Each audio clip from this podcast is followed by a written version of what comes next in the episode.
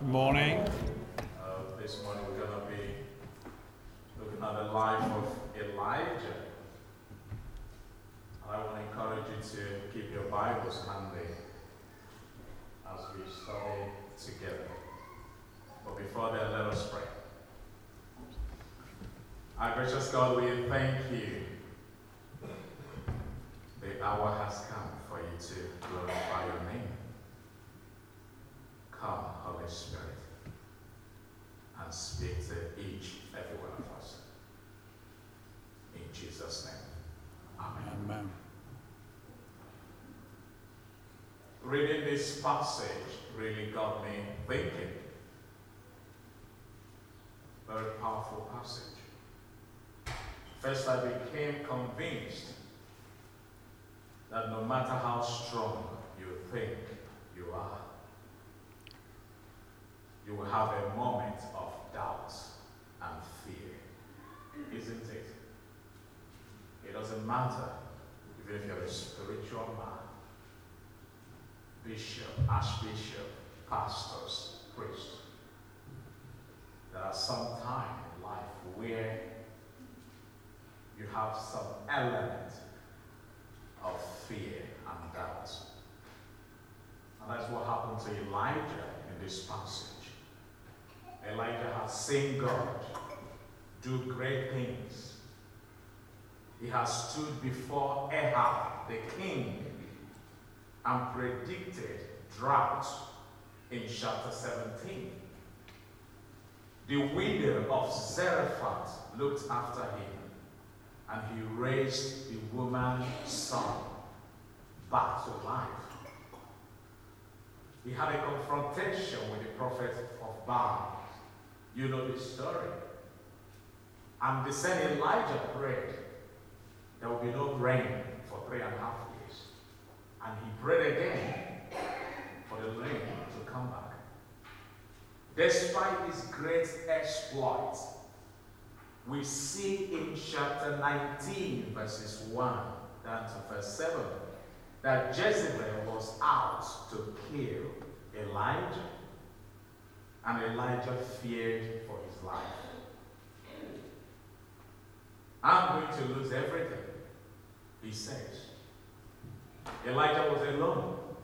Nobody understands.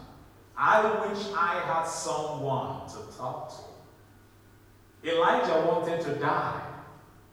I don't think I can go on. The world would be better off. Elijah lay down and slept. I don't feel like getting up to face the day. He was completely discouraged. And sometimes we might have been in that position before. Isn't it? Where we thought that everything has. In fact, I think the best thing for me now is to die. What am I living for? Then Psalm chapter 34, verse 19 says, A righteous man may have many troubles, but the Lord delivers him from them all. So being a child of God doesn't really mean that at some point you won't stumble. But what God is expecting from us is that when you fall, you have to do what? To rise again, to continue. Because we are on a race until we meet Jesus one day. And now let us see how the Lord deals with Elijah's discouragement. In verse 5b, God used his angel to get Elijah's attention. The angel touched him and spoke to Elijah. He knew Elijah's need. Do you recognize the angels that God sent your way? It may be your family members, your friend, or even your pastor. Do we pay attention to them? God gave Elijah the endurance because the journey was long. He walked 40 days and 40 nights in verse 8. God knows everything about you. but He wants to hear it out of your mouth. He allowed Elijah to speak his mind. Elijah told God what was bothering him. And the question for each, every one of us this morning is what is bothering you? What is bothering you?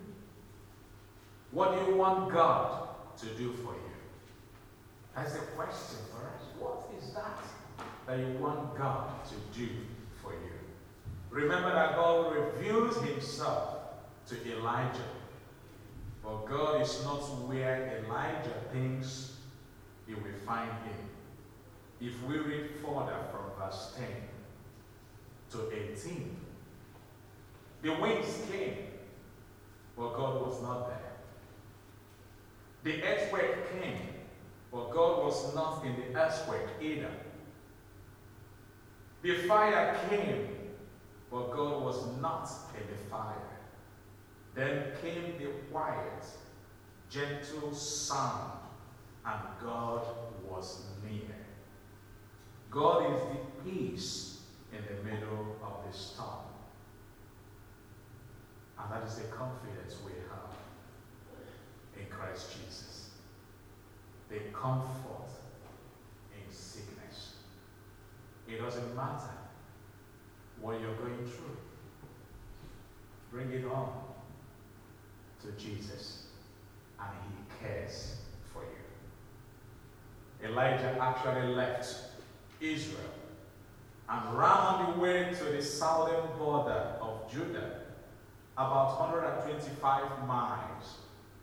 He went as far as he could so that he might avoid the reach of one woman, Jezebel.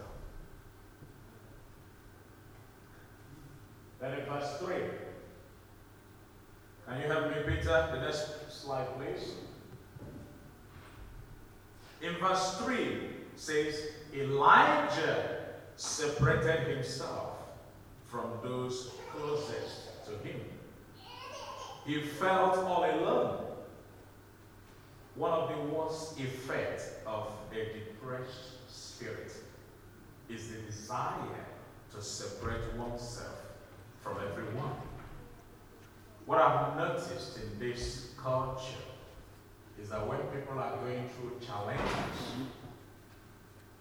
whether it's personal or family, they tend to stay away from God, which is quite opposite from where I'm coming from. When people have trouble, challenges, they run to God for prayers. But what I've discovered here in the course of my ministry is that when people are going through challenges, they try to stay away from church. They don't come to church. They don't even allow the vicar to visit them. They try to stay away from those who might help them.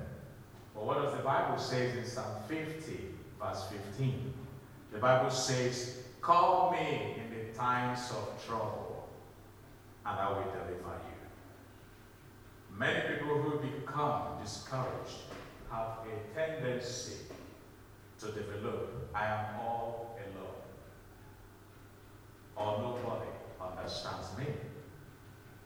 We, did, we see this happening in the church today. A person will become discouraged and we drop out of church. Say, no one understand me. I just don't fit in. But remember what Hebrews chapter 10 verse 25 says.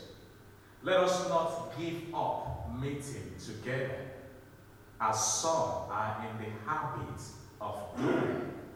But let us encourage one another. And all the more as you see the day approaching. The fellowship of the church is so important.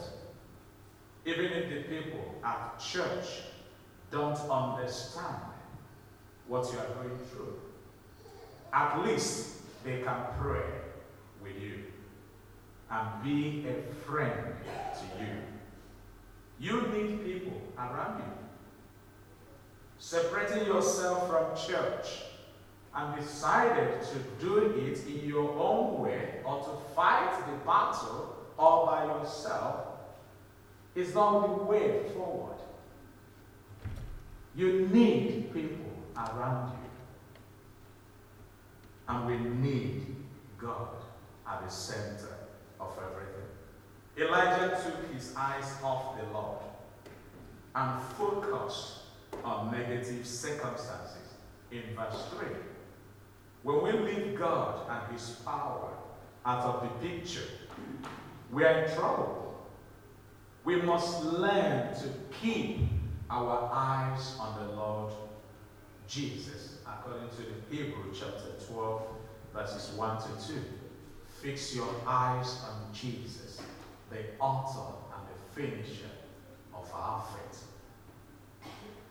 Then in verse 4, Elijah stopped interceding for others and started focusing on himself.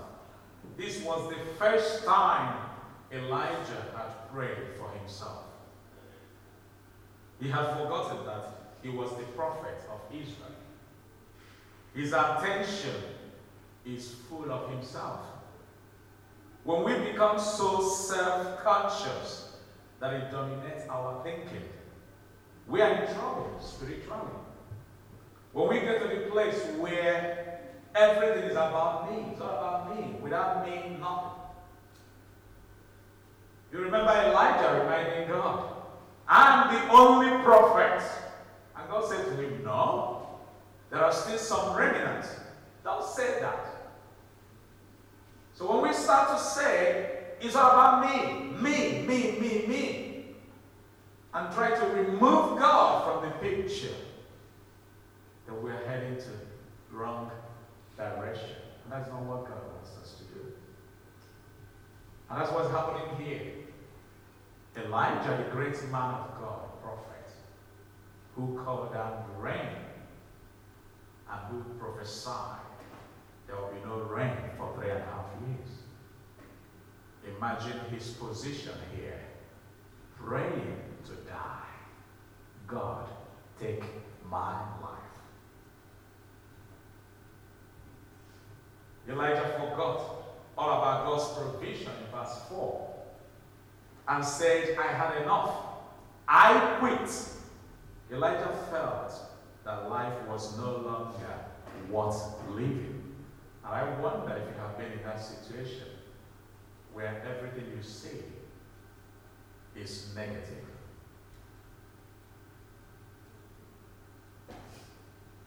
As long as we can remember that there is hope, we can make it true.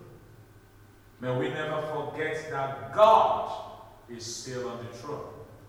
And no matter how bad things become, God is in control. He knows where we are and what we are facing. He knows everything about you. You don't have to explain. He will see us through. As long as there is God in heaven, there is hope.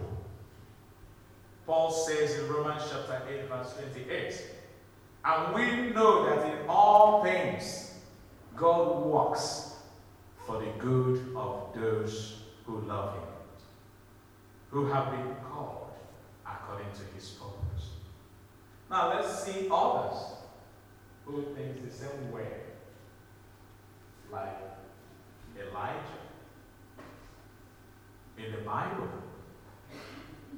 first we look at Moses in Numbers chapter 11, verses 14 to 15. Moses said, I cannot carry all these people by myself. The burden is too heavy for me. If this is how you are going to treat me, put me to death right now. That's what Moses said. Just like Elijah. If I have found favor in your eyes, and do not let my face or let me face my ruin, then another person is Jonah. In Jonah chapter 4, verse 3. And it says, Now, O Lord, take away my life, for it is better for me to die than to live. These are the prophets in the Bible. These were all successful prophets. So if it happened to them, it could happen to any of us. That's the truth. Sometimes we go to a point where we question, even God, why? Why all these calamities? Why all this suffering? The question would be, what are those problems that you face? We thank God for answered prayer. But we ever thank God for unanswered prayer? Do we? Do we thank God when God said no? You're not going to have it. Do we?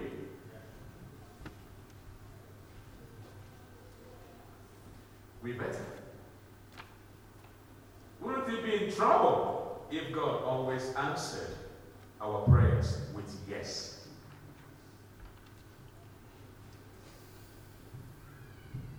God kill me was the prayer of these three men of God Elijah, Moses, and Jonah.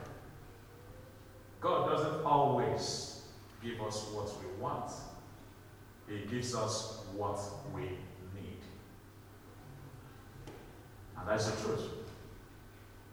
When we confess our sin, He's faithful and just to forgive us all our righteousness. God also made a physical provision for Elijah. He gave him some food, water, and rest. God knows you need some rest. Do you think that when you are running around overextending yourself, that you're being some super Christian for God? I don't think so. There are some people who do not believe that Christians can be depressed. There are those who don't believe it. But you can. Because you're human, isn't it? You remember Jesus praying in the Garden of Gethsemane?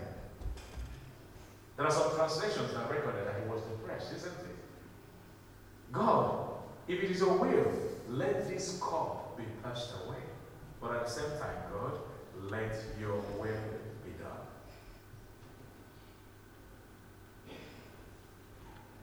And sometimes people will say to you, No, where is your faith? If you say I'm depressed, and people say to you, Where is your faith? Just get over it. If you trusted God like you should, you wouldn't feel like you do. I want you to know that Jesus Christ promised to save those who trusted in Him. However, He never promised to save us from the dangers of discouragement and depression. You remember David in Psalm 23, verse 4. Even though I walk through the valley of the shadow of death, the valley will always be there until we see Jesus. In as much as we still live here on earth, we'll still walk through the valley and the shadow of the dead. It will be over until we see Jesus. But as far as we are still living here on earth, there are still mountains, valleys before each and every one.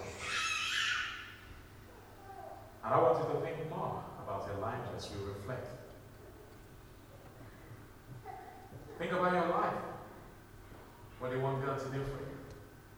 Have you ever had a moment before where you totally lose it for the rest of your life? People might judge you for that single action. But God understands. He knows why you're doing it.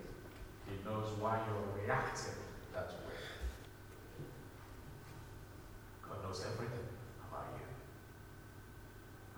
God knows everything about you. As we reflect on just want you to think about your life and your relationship with God.